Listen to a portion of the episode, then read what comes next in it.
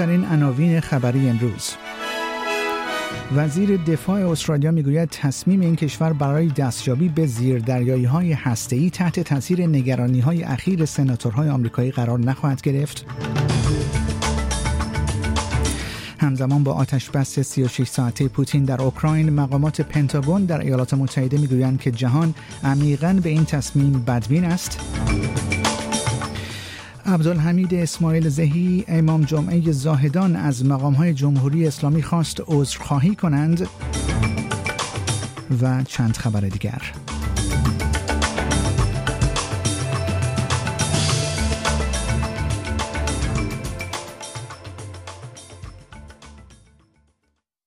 درود بر شما شنوندگان گرامی. پیمان جمالی هستم و این اخبار روز شنبه هفتم ژانویه 2023 رادیو اسپیس فارسی است که اون رو تقدیم حضورتون می کنم.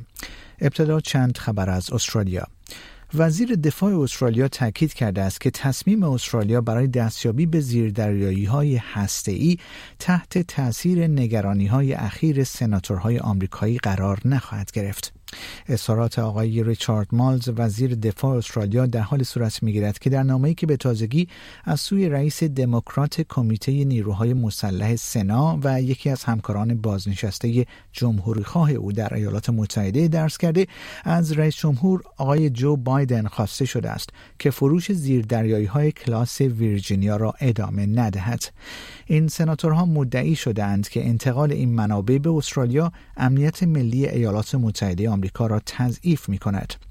اگرچه ریچارد مالز وزیر دفاع استرالیا اصرار دارد که افشاء این نامه بر فروش احتمالی این زیر دریایی ها تأثیری نخواهد گذاشت و این برنامه در مسیر خود باقی خواهد ماند.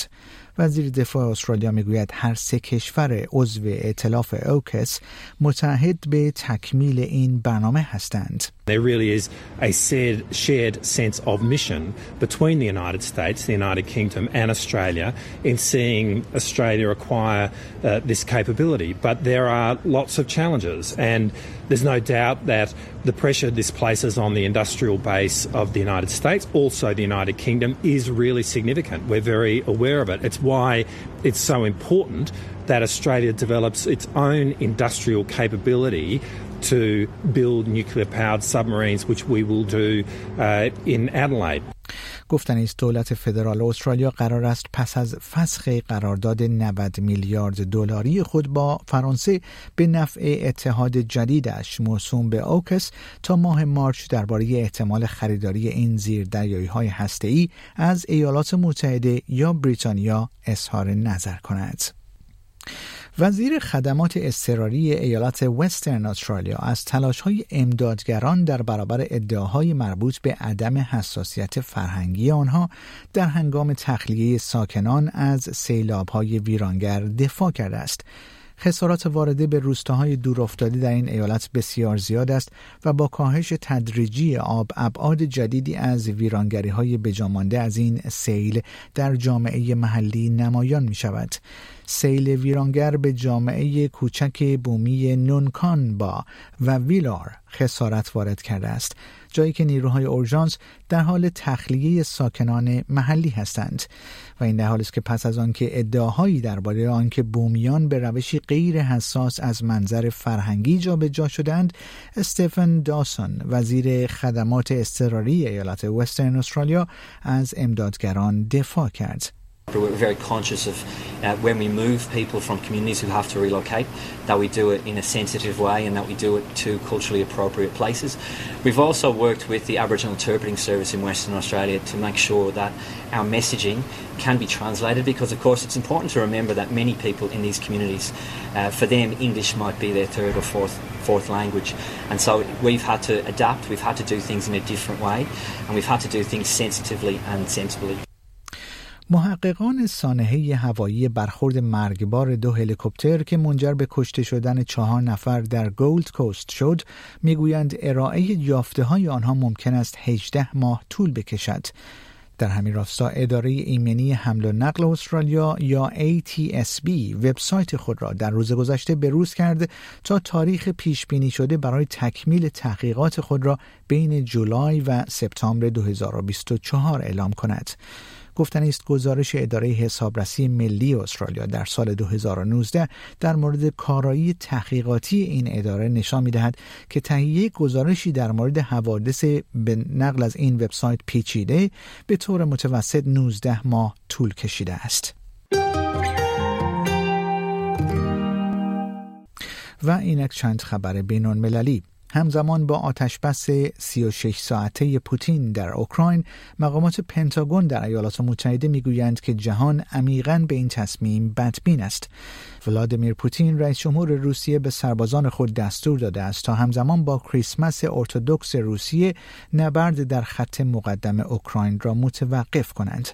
اما سرتیب پاتریک رایدر سخنگوی پنتاگون به خبرنگاران گفت که با توجه به سابقه طولانی روسیه در تبلیغات اطلاعات نادرست و حملات بیامانش علیه شهرها و غیر نظامیان در اوکراین نمی توانند به این اقدام اعتماد کنند در همین حال ولادیمیر زلنسکی رئیس جمهور اوکراین نیز پیشنهاد آتش بس را رد کرده است و گزارش ها حاکی از آن است که نیروهای نظامی در کیف همچنان به گلول باران ادامه میدهند آقای زلنسکی روس ها را متهم کرده است که صرفا برای اهداف استراتژیک مکس کردند Сейчас они хотят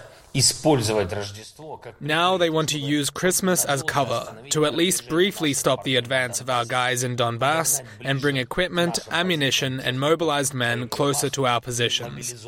What will this bring? Just another increase in the death toll. Everyone in the world knows how the Kremlin uses respites at war to continue the war with renewed vigor. Чтобы продолжить войну с новой силой. پس از اظهار نظر شاهزاده هری در مورد کشتن 25 جنگجوی طالبان در حین انجام وظیفه نظامی در افغانستان یکی از مقامات ارشد طالبان او را به کشتن غیر نظامیان بیگناه متهم کرد. دوک ساسکس در کتاب جدید خاطرات خود به نام سپیر از این کشتارها با عبارت مهره های شطرنج حذف شده از تخته شطرنج نام برده است. انس حقانی دستیار ارشد وزیر کشور افغانستان نیز در پاسخ به این اظهارات در توییتر نوشت آقای هری آنهایی که شما کشتید مهره های شطرنج نبودند آنها انسان بودند آنها خانواده هایی داشتند که منتظر بازگشت آنها بودند.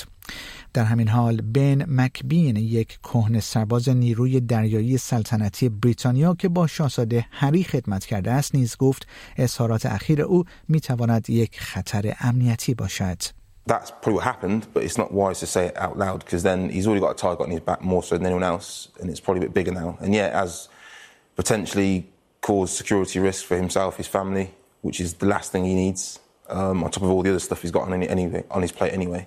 Um, But he said it now, um, and why he said it, I don't know. But maybe he was just asked a question, he just answered it, and that's how he kind of keeps his conscience clear.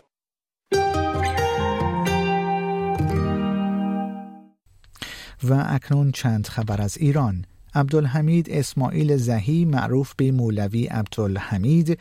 روز گذشته جمعه ششم ژانویه با اشاره به حوادثی همچون انهدام عمدی هواپیمای اوکراین با موشکهای سپاه پاسداران و همچنین کشتار مردم معترض در استان سیستان و بلوچستان از مقامهای جمهوری اسلامی خواست عذرخواهی کنند. امام جمعه اهل سنت زاهدان در خطبه های نماز جمعه این شهر گفت در مسئله کشتار مردم بیگناه زاهدان هنوز برایم قابل باور نیست. نیروهای مسلحی که مردم را زدند ایرانی باشند و هنوز مسئولان مقصران را ملامت نکرده و از دل مردم در نیاوردند. در همین حال محمد جواد لاریجانی نماینده پیشین مجلس شورای اسلامی نیز از مواضع مولوی عبدالحمید امام جمعه اهل سنت زاهدان به تندی انتقاد کرد و خواهان برخورد با او شد. آقای لاریجانی روز گذشته در گفتگو با خبرگزاری فارس وابسته به سپاه پاسداران گفت که به نظر او این نیاز امروز وجود دارد که جبهه انقلاب با عبدالحمید تعارف را کنار بگذارد. او نمی‌تواند در داخل ایران باشد و بگوید که من ایرانی هستم ولی در کشور سیاست دشمنان ایران را پیش ببرد. مولوی عبدالحمید از آغاز اعتراضات تغییر در ایران مواضع انتقادی تندی را در برابر سیاست های جمهوری اسلامی و سرکوب معترضان در پیش گرفته و گفته است که سیاست های جمهوری اسلامی به بنبست رسیده است. او همچنین خواستار برگزاری رفراندوم با حضور ناظران بین المللی شده است. انتشار خبر بازداشت نواب ابراهیمی آشپز سرشناس در فضای مجازی به دلیل انتشار پست هایی درباره آموزش چند غذای ایرانی از جمله کتلت با واکنش گسترده در شبکه های اجتماعی امراه شده است. بر اساس گزارش ها آقای ابراهیمی که یک آشپز سرشناس در فضای مجازی است و حساب کاربریش در اینستاگرام حدود 3 میلیون فالوور دارد پس از انتشار پست هایی درباره آموزش پخت کتلت میرزا قاسمی و چند غذای دیگر بازداشت و به زندان اوین منتقل شد. مراجع جمهوری اسلامی تا کنون درباره علت بازداشت آقای ابراهیمی توضیحی ندادند اما به نظر می رسد که آموزش این غذاها در سال روز کشته شدن قاسم سلیمانی فرمانده سابق نیروی قدس سپاه در عراق دلیل این بازداشت بوده باشد. در خلال اعتراضات سراسری چند ماه گذشته در ایران برخی از غذاهای ایرانی از سبزی پلو با ماهی گرفته تا باقالی پلو با گردن به طور ویژه به ابزاری برای شعار دادن علیه حکومت جمهوری اسلامی تبدیل شده است. در این میان اما کتلت به دلیل سابقه مرتبط شدنش به مرگ قاسم سلیمانی فرمانده سابق سپاه قدس معنای ویژه یافته است. در سالهای گذشته پس از آنکه قاسم سلیمانی با موشکهای آمریکایی در عراق کشته شد کاربران شبکه های اجتماعی با نگاهی تنز در اشاره به نحوه کشته شدن او از غذای کتلت نام می‌برند.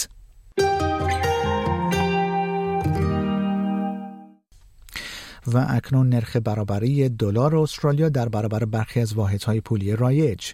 یک دلار استرالیا در بازار ارز جهانی امروز معادل 68 صدم دلار ایالات متحده 64 صدم یورو 56 صدم پوند انگلستان و 28865 ریال ایران معامله شد. و یک خبر ورزشی کوتاه. اش بارتیخ قهرمان بازنشسته تنیس استرالیا اعلام کرد که او امسال مادر می شود با وجود عدم حضور در مسابقات تنیس اوپن استرالیا برای دفاع از عنوان خود خانم بارتی با اعلام شادی خود از طریق رسانه‌های اجتماعی این خبر را به دوستدارانش اعلام کرد. خانم بارتی 26 ساله شب گذشته جمعه ششم ژانویه با انتشار عکسی از کفش های نوزاد در صفحه اینستاگرام خود نوشت سال 2023 بهترین سال است ما برای ماجراجویی جدیدمان بسیار هیجان زده هستیم در این عکس همچنین سگ خانم بارتی اوریگی نشان داده می شود که از کفش ها نگهبانی می کند و در قسمت کامنت نوشته شده است اوریکی از همین حالا نقش خواهر بزرگتر را بازی می کند. و اکنون پیشبینی هواشناسی بر اساس گزارش اداره هواشناسی استرالیا پیشبینی هوایی روز آینده در شهرهای کشور به این ترتیب خواهد بود در سیدنی آسمان عموما نیمه ابری با حداکثر دمای 25 و حداقل 18 درجه سانتیگراد پیش بینی شده است. ملبورن روزی آفتابی رو با حداکثر دمای 32 و حداقل 15 درجه پشت سر خواهد گذاشت. بریزبن نیز شاهد آسمان عموما آفتابی با حداکثر دمای 30 و حداقل 20 درجه خواهد بود. پرت نیز عموما آسمانی آفتابی رو با حداکثر دمای 31 و حداقل 16 درجه تجربه خواهد کرد. در ادلید نیز آسمانی آفتابی با حداکثر دمای 37 و حداقل 22 درجه پیش بینی شده است. هوبارت نیز شاهد آسمانی عموما آفتابی با حداکثر دمای 26 و حداقل 13 درجه خواهد بود. کمبرا روزی نیمه ابری رو با حداکثر دمای 26 و حداقل 9 درجه تجربه خواهد کرد و در نهایت داروین شاهد آسمانی نیمه ابری با احتمال رعد و برق و حداکثر دمای 32 و حداقل 25 درجه سانتیگراد خواهد بود. شنوندگان گرامی پیمان جمالی هستم و این اخبار رادیو اسپیس فارسی بود که تقدیم حضور شما شد.